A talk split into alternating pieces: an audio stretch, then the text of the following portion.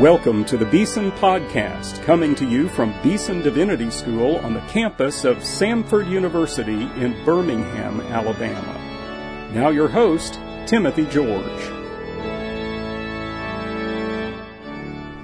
My guest today on the Beeson Podcast is Professor Francis J. Beckwith. He is Professor of Philosophy and Jurisprudence at Baylor University. Welcome to Beeson and to our podcast. Thank you for having me, Dean George. Professor Beckwith is one of the leading uh, scholars in the world today as it relates to perhaps is the most pressing moral issue of our time, certainly one of them, and that is the question of the dignity and the sanctity of human life. He's written a book published by Cambridge University Press, Defending Life, a Moral and Legal Case Against Abortion Choice. And I want to ask you to say a little bit about that book, why you wrote it, and what it says. Well, several reasons why I, I wrote it. One, uh, I wanted to put down in print a an analysis of the pro-life position in, in, a way that those that don't share that position can understand it and appreciate it. I had published a book 17 years or 14 years earlier called Politically Correct Death with Baker Bookhouse, which uh, did remarkably well, mostly among evangelicals and a few Catholics.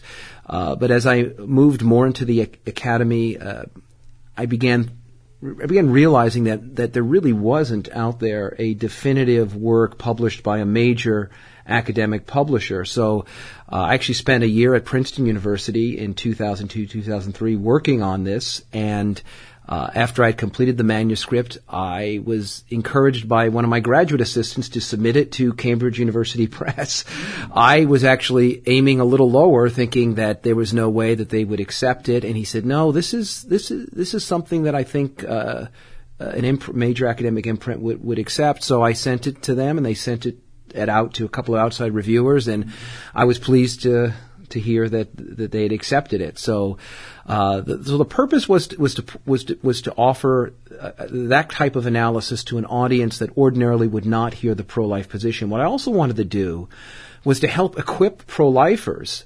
Uh, so that they could better understand the legal arguments. Uh, one of the things that's often forgotten about the abortion debate is that one could be against Roe v. Wade and still be pro-choice, mm-hmm. which is a position that you don't often hear anymore because of the association with Roe v. Wade uh, as as equivalent to being for abortion. So I wanted to show my readers that, that there were a lot of flaws in Roe v. Wade, uh, and I wanted to equip pro-lifers, but I also wanted to show people that weren't, uh, let's say, supportive of the pro-life position that that Roe v. Wade was not a really well-reasoned opinion, that it had deep flaws, and that uh, the basis for this was really uh, jurisprudentially not very sound. Talk about that a little bit. Uh, I know we all would recognize Roe v. Wade as a landmark decision uh, from 1973, uh, but say a little bit about what what caused Roe v. Wade. What what was the precipitating factor in it, and then how do you see it as flawed uh, legally? Sure, a couple of couple of events in American history, all legal events, were the uh, were the reason why we get Roe v. Wade. Well, what happened in the early 1960s or mid 60s, there was a case called Griswold versus Connecticut, where the Supreme Court said that Connecticut's anti-contraception law was a law that actually uh, forbade the buying and selling of contraception, but didn't actually didn't actually ban the using of it, just buying and selling it, uh, was unconstitutional and violated the right of privacy. Well, when you get to uh, uh Roe v. Wade, you already have in place now an understanding of reproductive rights. And so the Supreme Court now is faced with a statute in Texas that says that abortion is prohibited except for in the case of the mother's life. So the Supreme Court now has to deal with a form of reproductive, a form of, preventing reproduction called abortion. Because the problem with abortion is that unlike ordinary contraceptives, as understood in Griswold, you didn't prevent conception. What you prevented was a life that already was in existence from coming to maturity. So the court had to deal with this little issue, and uh, pardon the pun. Mm-hmm. Uh, and the court, uh, this is where the court really runs into some deep problems. It it had to justify abortion as a form of con- a type of contraception or birth control, while at the same time taking into consideration the unborn as as, as a possible uh, bearer of rights. So what did they do? Well, they they they uh, they did a couple of things that I think show that the opinion is is deeply flawed. One, they said that uh, that the anti-abortion laws that were around in the 19th century uh, and they were in vir- virtually, actually in every state eventually, uh, were were there because the uh, legislatures were trying to merely uh, protect women from dangerous operations. And now that abortion is relatively safe, there's no need for that law or those laws. Therefore, right to privacy kicks in. Now they have to deal with the unborn who, are they? Who are the unborn? Uh, well, uh, Justice Blackmun goes through uh, the Constitution and says, you know, they, they never talk about prenatal persons in the Constitution. Well, well, they never talk about tall or short people either. So, I mean, I, the fact that a particular sort of person is not mentioned doesn't mean it's not protected. But uh, leaving that question aside, uh, he he says it's not there in the Constitution, and then he goes on to say that um, you know uh, no federal court has ever considered the unborn a person, so therefore we don't have to. And Texas uh, does offer us uh, the facts of fetal development as evidence of the unborn's humanity, but as we all know, theologians and philosophers and physicians all disagree about when life begins, so therefore we're not going to make a judgment. So the court essentially passed the buck on the question of the unborn's personhood. And in doing so, ironically, actually uh, did something I think far worse than simply declaring the unborn non-persons. What they said was, we're not even going to deal with the question. We're going to permit people to exercise their rights, even though they could be killing persons. Mm. Which of course is worse. I mean, it's better for them to have said it's not a person, even though I think that was a that would have been a mistaken conclusion. So that's how we get Roe v. Wade. It's a decision that's based on faulty premises, and we wouldn't have gotten it if it weren't for the Supreme Court in Griswold versus Connecticut saying that there was a fundamental right to reproductive privacy. Now, that's not to say that one couldn't come up with an argument for reproductive privacy apart from a judicial opinion. That is, one could do it through the legislature or whatever. But the problem that a lot of people have with the way the court thinks on this matter is it opens up the door for what we get in Roe v. Wade and eventually in a subsequent opinion called Casey versus Planned Parenthood where the Supreme Court basically upholds Roe v. Wade. Now that was 37 years ago when this happened and taking the long view of what has happened in the abortion debate and policy actually in our country, uh, talk about where we are today and what, what are the pressing issues on this, on this issue? You know, it's difficult to say. I can just tell you from my own experience as a professor and seeing what I've seen over the last couple of years uh, in the public square, I think it's clear to me, and it's clear I'm not the only one who, who thinks this way, that the pro-life movement has made tremendous gains in changing minds, and I see it in my students. I, I taught for uh, for several years. Uh, in fact, it was my first teaching position at the University of Nevada, and I'd say virtually all my students were uh, when I began in 1989 very strongly pro-choice. They supported abortion rights. But by the time I left in 1996, I'd say that there that that, that even the pro-choice students were doubtful about their position. That is, they always uh, announced their position with a disclaimer. They would say things like, "Okay, I'm a for woman's right to choose, but I don't think abortion is good." Now, that's a real shift because in the 70s and 80s, the arguments that were being put forth was that abortion is good it helps people. Mm. And now the There's argument expansion is, of women's freedom. That's right. That. Yeah. And now it's it, it's a tragedy that we must tolerate. And so I think that the pro-life movement has largely won the intellectual debate. Uh, now it hasn't affected laws necessarily, and, and, until the Supreme Court overturns Roe v. Wade, we will not have a sort of public nationwide discussion on this issue. In fact, one of the criticisms of Roe v. Wade from a political point of view is that it really shut off debate. That is, unlike other issues where, uh, in fact, the physician assisted suicide issue in particular, uh, that question, the Supreme Court refused to find a right to suicide, and you know what? We actually had a conversation about it, and it was, and what resulted from it was the hospice movement, yeah. uh, in which people towards the end of life could be cared for, and, and I think only one or two states have allowed physician-assisted suicide. Uh, not that that's good from a Christian perspective, but the point is that at least the court said we're not going to declare a right in this area. Let's have a conversation, and I think what Roe v. Wade did it, distorted our politics tremendously and, wa- and wind up ending a conversation that we should have had.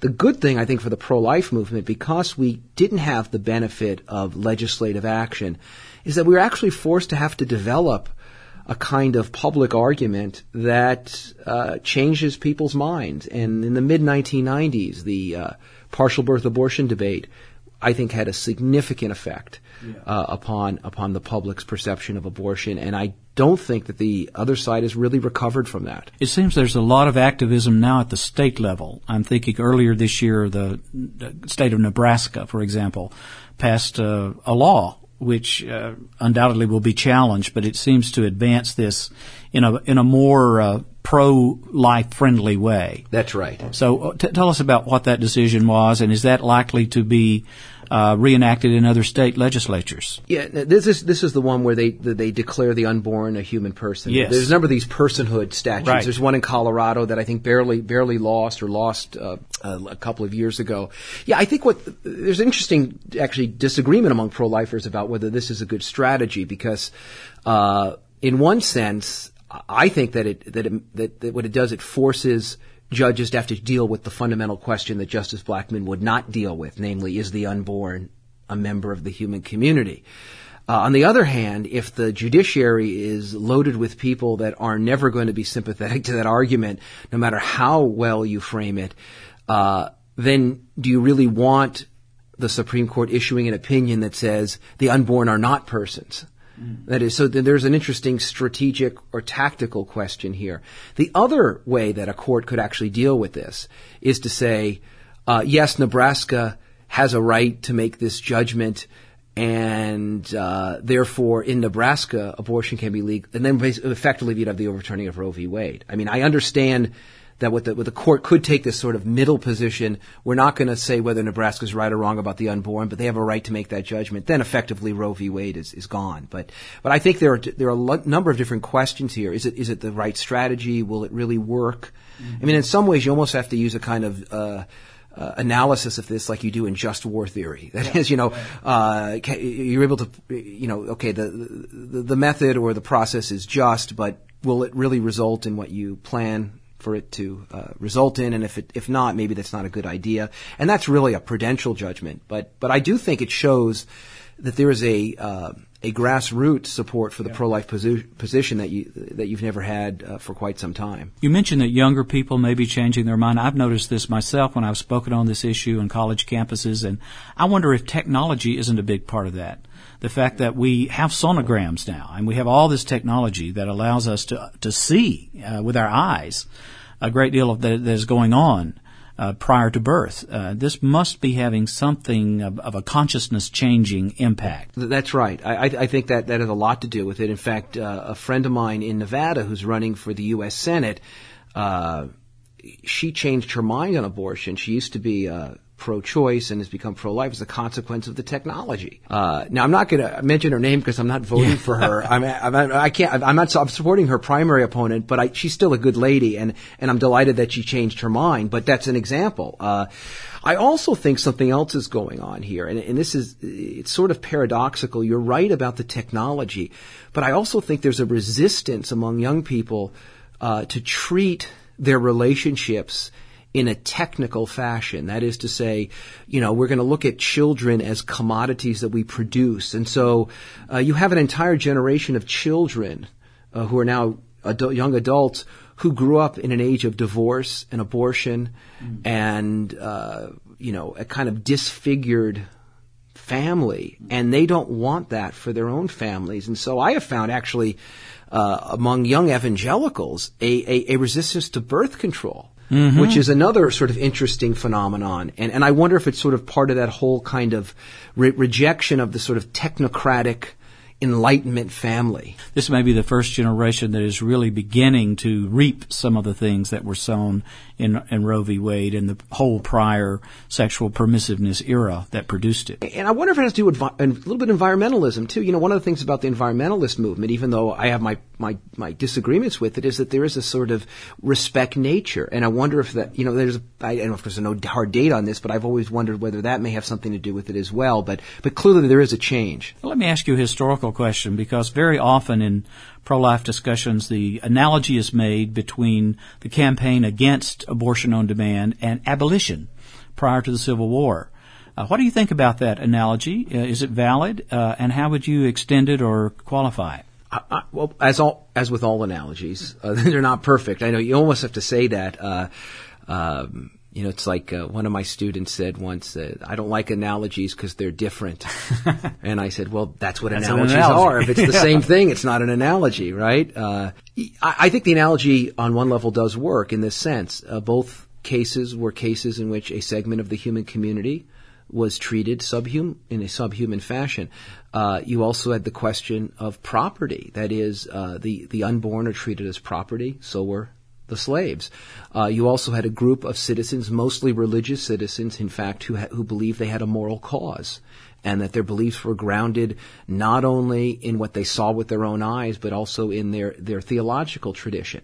Now, of course, there are differences. Uh, the difference is that obviously child childbearing is is intimately connected to only one half of the population, whereas in the in the days of slavery, anyone could own a slave. So I mean, there is a there is a, a distinction there, but I do think that there are similarities in terms of the same sorts of moral arguments.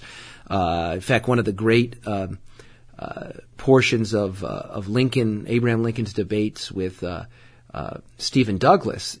One of the things that Lincoln had done was in preparation for his debate with Stephen Douglas, he put together some notes in which he offered a rebuttal to each one of Douglas's arguments that he thought he was going to make, and one of the arguments was that uh, since uh, uh, the slaves were intellectually inferior, therefore they, they, they didn't they were really property, and and Lincoln's response on paper was. Uh, well, in that case, then the next person that comes along who's smarter than you can enslave you. And his point was that these these uh, bogus uh, standards of human equality can be applied not only to slaves but each one of us, and that uh, what we are as human beings is not dependent on uh, certain achievements. It's because of who we are, not what we do. And I think that that has some similarity there.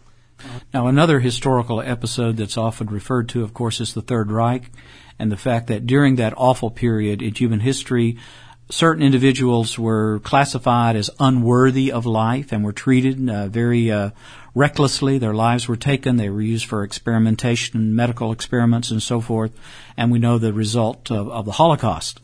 Uh, say a little bit about that Third Reich period and its devaluation of human life in terms of where we are today. We don't. A lot of people who are pro-choice re- resent that analogy, and I'm not saying again it's a perfect one either.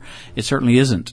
Uh, and yet, it seems to me again there's a common devaluation of human dignity and human life that does apply then as now. I, I think there's something to that analogy. I, I don't think it, it, it works entirely simply because uh, you had a, a level of, of viciousness and inflicting of pain that that you don't have in most abortions. But that doesn't make it obviously you know morally benign by any means. I obviously believe abortion is unjustified homicide. And now, just to interrupt yeah. you, there's also this evidence that there is sentient Oh, life abs- pre oh, pre absolutely. born. So infant before they're born, right. embryos actually feel. That's right. In about eight weeks or so, it's. Uh, my, my point is not to obviously to diminish uh, uh, that. The point is that not not a perfect analogy. Having said that, though. Uh, we have to look at how the third, where the Third Reich got its ideas, and you look in the early 20th century, and there were physicians already talking about. In fact, there's a famous article that Patrick Derr at Clark University translated from German to English called "On Life Unworthy of Life," and uh, several years ago, I was speaking at a pro-life conference, and I read a, a two sentences from that, and then I read two sentences from a contemporary bioethicist, and I asked my the audience which one was the contemporary bioethicist, and they all picked the Nazis, or the or the, the paleo Nazis, Yeah, or the. yeah. Uh, but my point was that ideas have consequences, and that even though uh, there's no doubt in my mind that most people that are for abortion rights would never dream of of reinstituting uh, the concentration camps or those experiments. The point is that those sorts of ideas, once you put in place the idea that a human being can be used for the benefit of another because it is not a full-fledged member of the human community, you have put in place ideas that could very well lead to that. Now, the Southern Baptist Convention, of which I'm uh, an ordained minister, uh, shortly after Roe v. Wade actually passed a resolution supporting abortion rights. It's since, of course, reversed that, thankfully. Um, the Roman Catholic Church has historically stood very strongly for sanctity of life, and you're actually here today at Beeson Divinity School to participate in a forum, a public forum we're doing on the sanctity of life, supported by both evangelical ministers and the Catholic bishop. It's one of those issues where Christians across denominational lines can find a place to stand together and speak out together. Uh, talk about that, the kind of ecumenism of the trenches that uh, this debate and this issue elicits. It, it is one of the one of the great untold stories, I think, in American political and uh, uh, religious history in modern times. Uh, you know, one of the one of the uh, secular myths, and I, and I, you know, secularists have myths just like other people have myths, is that, is that if we can get the religious people to disagree with each other, or uh, that eventually they're going to disagree with each other, or they're going to, and eventually it's going to lead to sort of infighting, and their unity will be undermined. And it turns out, though, that uh, in the abortion debate, precisely just the opposite has happened. And all the predictions that, oh, the Catholics and Protestants aren't, eventually this is going to fade away because, you know, their differences are going to be accentuated. And clearly there are some Protestants and Catholics who don't like working with each other, but they're few and far between. Uh, what we have found, uh, I think, uh, in at least in in our common cause is, is that we're, we're, we have a common we have a common enemy. We also have many common beliefs, but we have a common enemy, and that common enemy says that our theological beliefs are not knowledge and that they cannot be employed uh, as uh, as part of our uh, work as citizens.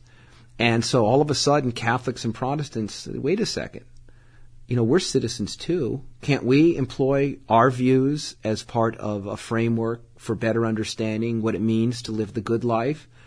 And the seculars say no. And I mean, so the, what you've had, uh, I think, by this kind of culture war motif, is a is that Protestants and Catholics have had to actually work together, get to know each other, and we have found out that we have a lot in common. In that, in fact, uh, uh, that the way in which the cultural issues are framed today, they're framed in a way in order to exclude us. And so, in, I mean, it's it, has been for, for me, having been on actually on both sides mm-hmm. of the uh, of the uh, of the divide, I when I first began working in pro life uh, ministry, I was uh, an evangelical Protestant and worked with Catholics and Protestants, and uh, still obviously do. Mm-hmm. Uh, but I think it's it's it's it's it's a remarkable and, and, and largely untold story.